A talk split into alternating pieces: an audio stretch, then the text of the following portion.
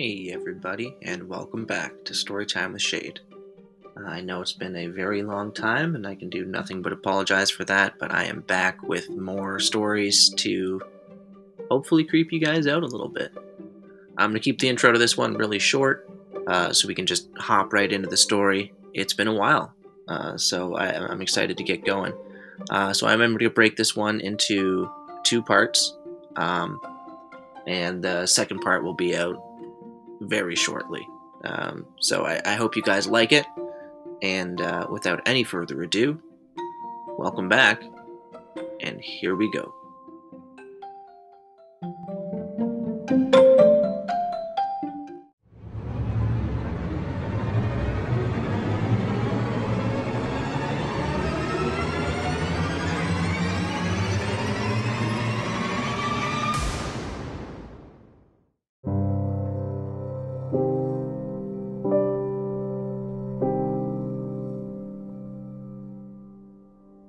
Strawberries. I remember that she grew strawberries on her front lawn. Not the most notable thing about her, but it had been comforting to know that if I couldn't get into the house, at least I wouldn't starve. I kept my distance for weeks, months even. I would, only on the rarest of occasions, get close enough to grab a few strawberries, just enough to ward off starvation before retreating back into the wild. I only did this when I knew she was asleep, and I always made sure to be quiet and to not leave a trail, lest I be discovered and dealt with. That summer, I ate fairly well. I remember that in the fall, she must have started to notice the lack of strawberries on her lawn, but rather than be upset about it, she set out more food nuts and seeds and things of that nature. I took these as the offerings they were, and accepted them gratefully. When the weather got colder, I began to devise a plan. I knew I couldn't survive the winter out in the elements, and I needed somewhere warm for shelter. I would find a way inside, and I would hide, and I would stay hidden as long as I could. I would not steal more than the bare necessities to survive. I started to watch her from a distance, being careful not to expose myself and began to formulate a plan. It seemed on most days that she would wake up and have coffee. The time would vary, but I could always smell it. It became my alarm clock, in fact. If I ever slept in, the smell of that coffee would wake me, and I would begin my daily ritual of scouting. Before the sun rose too high in the sky, she would come out and tend to her garden, taking special care of the large patch of strawberries that grew against her house. There were a few times when, dazzled by her glowing yellow hair in the sun, I would lose myself and get distracted. I would always dart out of sight before she saw me, but I began to wonder if she sensed me watching her. Some days she would leave, other days she would not. I couldn't keep track of the days of the week, but I did start to distinguish a pattern. One day at home, Two days she would leave from early afternoon to late. Then two days at home, then two days gone again, early afternoon to late. My best bet was to get inside as soon as possible during one of the two day periods where she left for a majority of the day. By October, things were getting colder, and I knew I needed to make a move if I intended to survive through the winter. Scavenging and taking the occasional strawberries wouldn't keep me alive during the bitter cold. I waited until she left one early afternoon before I approached the house and started testing to see what was locked. To my luck, one of the small kitchen windows was left slightly ajar, and I pushed it open and clambered inside. I remember the smell the most from that first time inside of her house a warm and subtle vanilla that wafted gently around every room though I couldn't locate the source. I was dirty, and I dared not poke around too much lest I make a mess and be discovered, but I did take a quick peek in the fridge. It wasn't as exciting as I had hoped. I grabbed a couple of small things that I thought she wouldn't notice, and I clambered back outside, taking special care to not leave any trace of myself behind. I landed silently on the cool grass outside the window, and I shut it to where it had approximately been prior to my quick reconnaissance mission. When she arrived home, I spent an uncomfortable amount of time crouched in a bush nearby and waiting, just to see if she noticed anything. How I would have known if she had noticed anything escaped me, but I waited nonetheless until I was sure that she hadn't noticed the window or the fridge, before bolting back into the woods nearby and resting for the night. As I lay awake that night, my heart pounded. This was it. There would be no going back. Tomorrow was the day where her house would become our house. And the longer I kept that a secret, the better.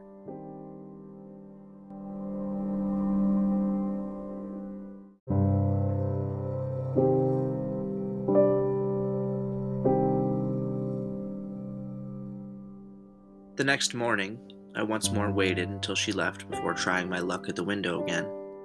It was still open, but the weather was getting colder. If I had waited even one more day, I may have been shut out for the winter. I once more climbed silently inside and was greeted by the welcoming and pleasant smell of vanilla. I found some paper towels on a rack near the window and went to the sink, where I scrubbed as much dirt as I could from my hands and my feet, disposing the paper towels deep in the wastebasket underneath the trash that was already there. I looked through her cupboards and found some small things to take with me. Then I searched. It didn't need to be big, large enough to fit me, and hidden enough away that she wouldn't find me. The kitchen was no help as far as shelter went. Neither was the bathroom. And unless I hoped to hide underneath her clothes for days on end, then her bedroom closet was out too. On the way out of the bedroom, however, I noticed a small square outlined on the ceiling in the hallway. A large metal rung hung down, and I jumped and grabbed it pulling the beginnings of a small mixture between stairs and ladder out of the opening in the ceiling.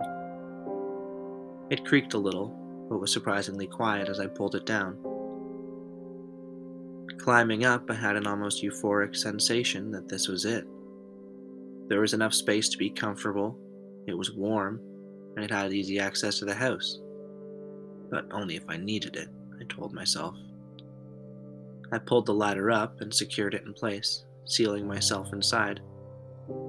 I moved some of the clutter around, closer to where the ladder came up so it would block her view if she decided to come up to the attic for anything.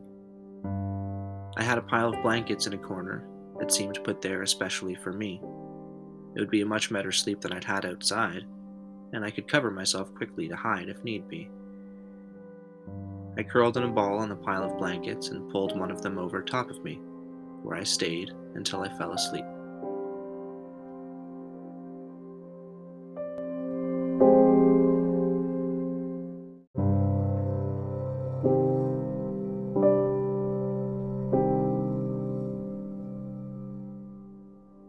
When I woke up, I was initially disoriented, but it quickly passed, and in its place came a certain kind of serenity.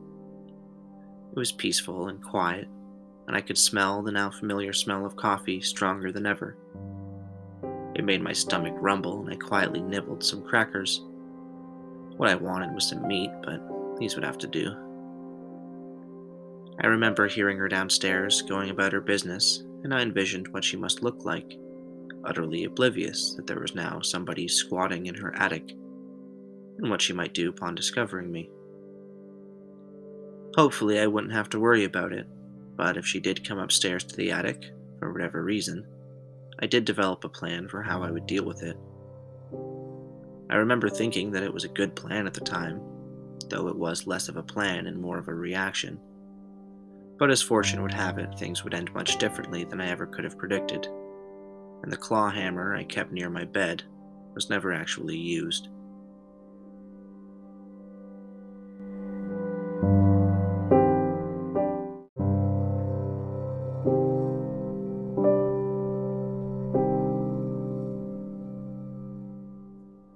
Must have been up there for close to three weeks before she discovered me. There were a couple of close calls before then, and one utterly terrifying sneeze but for the most part, that time went by peacefully and uneventfully. I slept, I snacked. I waited until I knew she was gone, and I snuck down looking for small amounts of supplies. I would only take tiny portions of things that I didn't think she would notice from things that were already open. I would drink eagerly from the tap in the kitchen as much as I could in one go, knowing sometimes that it may be my only water for the next few days depending on her schedule. I remember becoming complacent and eventually mortified when I realized that I had lost track of her schedule. I no longer knew when she was coming or going, and the pattern was no longer consistent. I tried to get track of it again and failed. Her schedule was different from before, and this made me panic and get sloppy. I waited, desperately listening for her car to leave, but didn't hear it. Another day passed, and nothing. When the third day came and went, I became uncertain when she would leave next, so I decided to wait until it was dark and sneak down while she was still in the house. I wasn't confident in my abilities to not be heard, but with the small amount of food I had been taking, I wouldn't last much longer without another trip downstairs. I waited until I knew it was late and opened the ladder down from the attic. I could hear a light snore coming from the bedroom, so climbing down the ladder, I moved slowly like a sloth. Once on the ground, I tiptoed towards the kitchen, where I filled my pockets with a few choice items. I needed water, though, and so at the risk of being discovered, I turned the tap on, just a little bit, and started suckling from the nozzle, trying to make as little sound as I could. I turned off the nozzle and was ready to head back up to the attic to settle down for another few days, when I suddenly realized that I could no longer hear her gentle snoring. Maybe she just rolled over? I tried to logic myself. But I've never been particularly lucky, which is why I was in this situation to begin with. And I knew that she was up. I poked my head slowly around the corner and looked down the hall towards where I'd left the ladder down. I didn't see it at first, and that's because the woman was standing in front, blocking it. She had a hand on her hip and her neck craned upwards towards the attic. I was frozen, terrified of making a noise. I prayed that she wouldn't decide to come to the kitchen. If she did, I was done for. I had nowhere to go. Hello? The woman called up at the attic. She waited a moment, I suppose, for a response. She wasn't going to get one out of me. Is someone up there? she called with a small tremble in her voice. The silence was almost deafening as she waited for a response, and when one didn't come, she turned on the hallway light. I darted my head back from around the corner, heart pounding in my chest, thinking she must have spotted me. And then I heard her start to climb the ladder to the attic. My heart sank a little.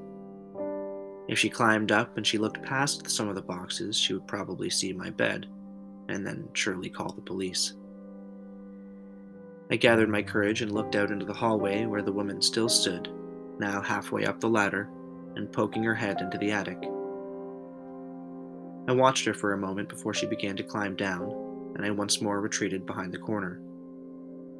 I heard her close the attic and then heard the hallway light being shut off. I remember not knowing what to do and my brain going into a sort of overdrive plans running through my head faster than I could grasp them. Then I heard her peeing. Barely thinking and capitalizing on her being distracted, I moved through the dark hall and into her room, where I took a quick look around before crawling under her bed, deciding that would be the best place to hide for the time being. Only children checked under their beds for monsters. It was tight under there, with only an inch or two between the mattress and my head, but it was carpeted and warm. Most importantly, her blanket hung down off the bed on all sides and left little room to see under. She would have to purposely lift the blanket and peer under to see me, so I figured I was safe. Though my heart was still pounding, I began taking incredibly slow and quiet breaths. When she returned into the room, I briefly held my breath and then released it as she laid down on the bed over top of me. The mattress sank a little and gave me even less room to move, but it was still oddly comforting. I remember thinking, I haven't slept so near to someone in years. but I can't fall asleep. I have to stay awake and get back into the attic. The next thing I remember is waking up to the smell of coffee. It was daylight, and I was still under her bed.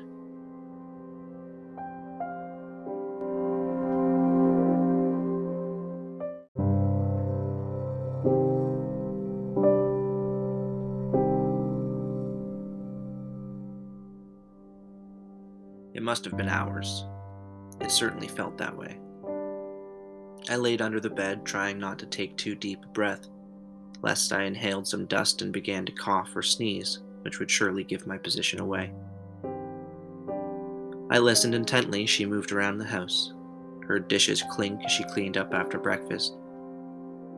I waited until she left the house, presumably to tend to her garden because I didn't hear any car start, before making my move. I scuttled from under her bed as soundlessly as I could, making sure not to disturb the blankets hanging down. I got to my feet. My heart was thumping. How the hell could I have been so careless? All the planning in the world wouldn't help me if I kept making stupid mistakes. I wanted to poke around, peek out the window, watch as she tended her garden, enjoy the way her hair sparkled in the late morning sunshine. I didn't dare, though and I made my way quickly into the hall, where I ascended the ladder and started making my way up. A few short steps from the top, I began to hear the door open. My heart leapt into my throat, and I pulled the ladder up quickly, making a large bang, and drawing even more attention to myself than I ever would have liked. I moved quickly to the pile of things and buried myself, breathing quickly, hoping beyond hope that she would not come up.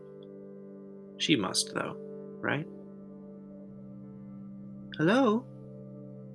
I heard her call from below. It wasn't the least bit challenging, nor aggressive, but sounded almost welcoming.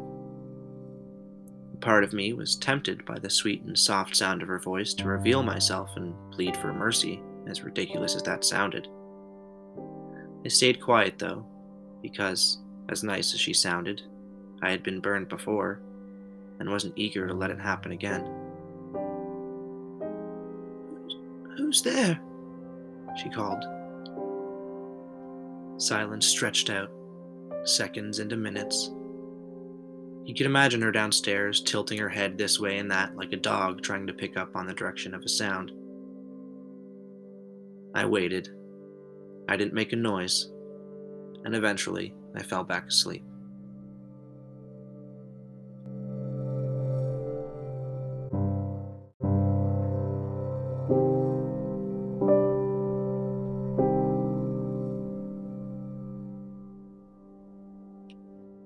Was a few days before I dared to venture outside of the attic again, and restless days they were.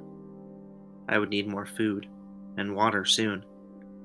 Every time I swallowed, it felt like a piece of glass was working its way down my throat. I waited until nighttime and once more tried my hardest to descend from the attic without making too much noise. Luckily, this time I was successful.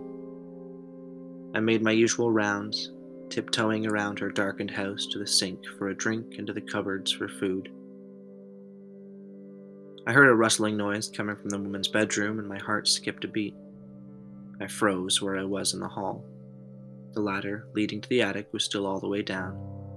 I could make a run for it, but I didn't want to make any noise or confirm my presence any more than I had to.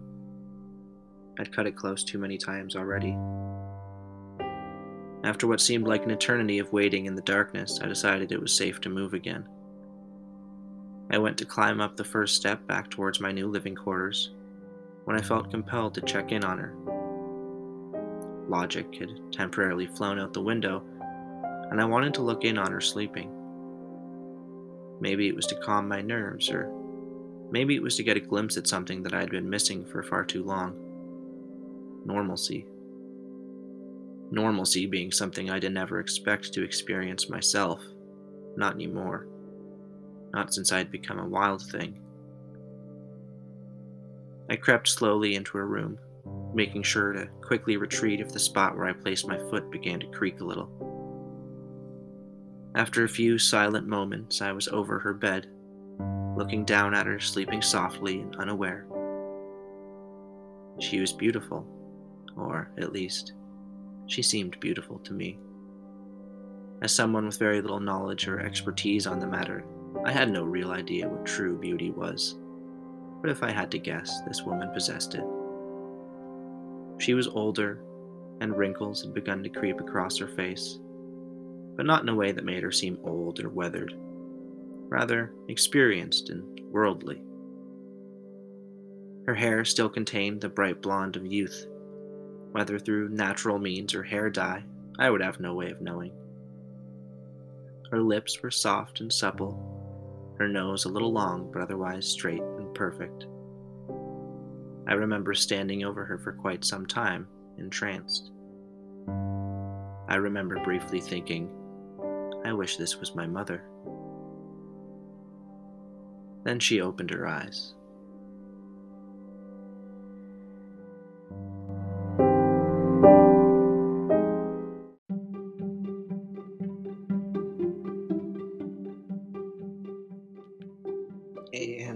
Is it for this uh, for this podcast, ladies and gentlemen. Thank you so much for listening. Again, that was a uh, part one to a two-parter story, and the second part and final part will be out uh, very shortly. So please stay tuned. Thank you so so much for listening.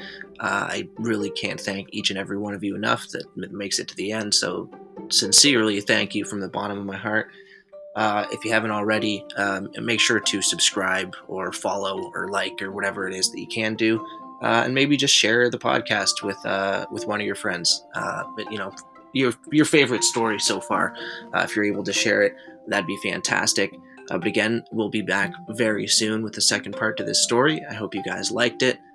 And uh, yeah, until next time, have a good one, everybody.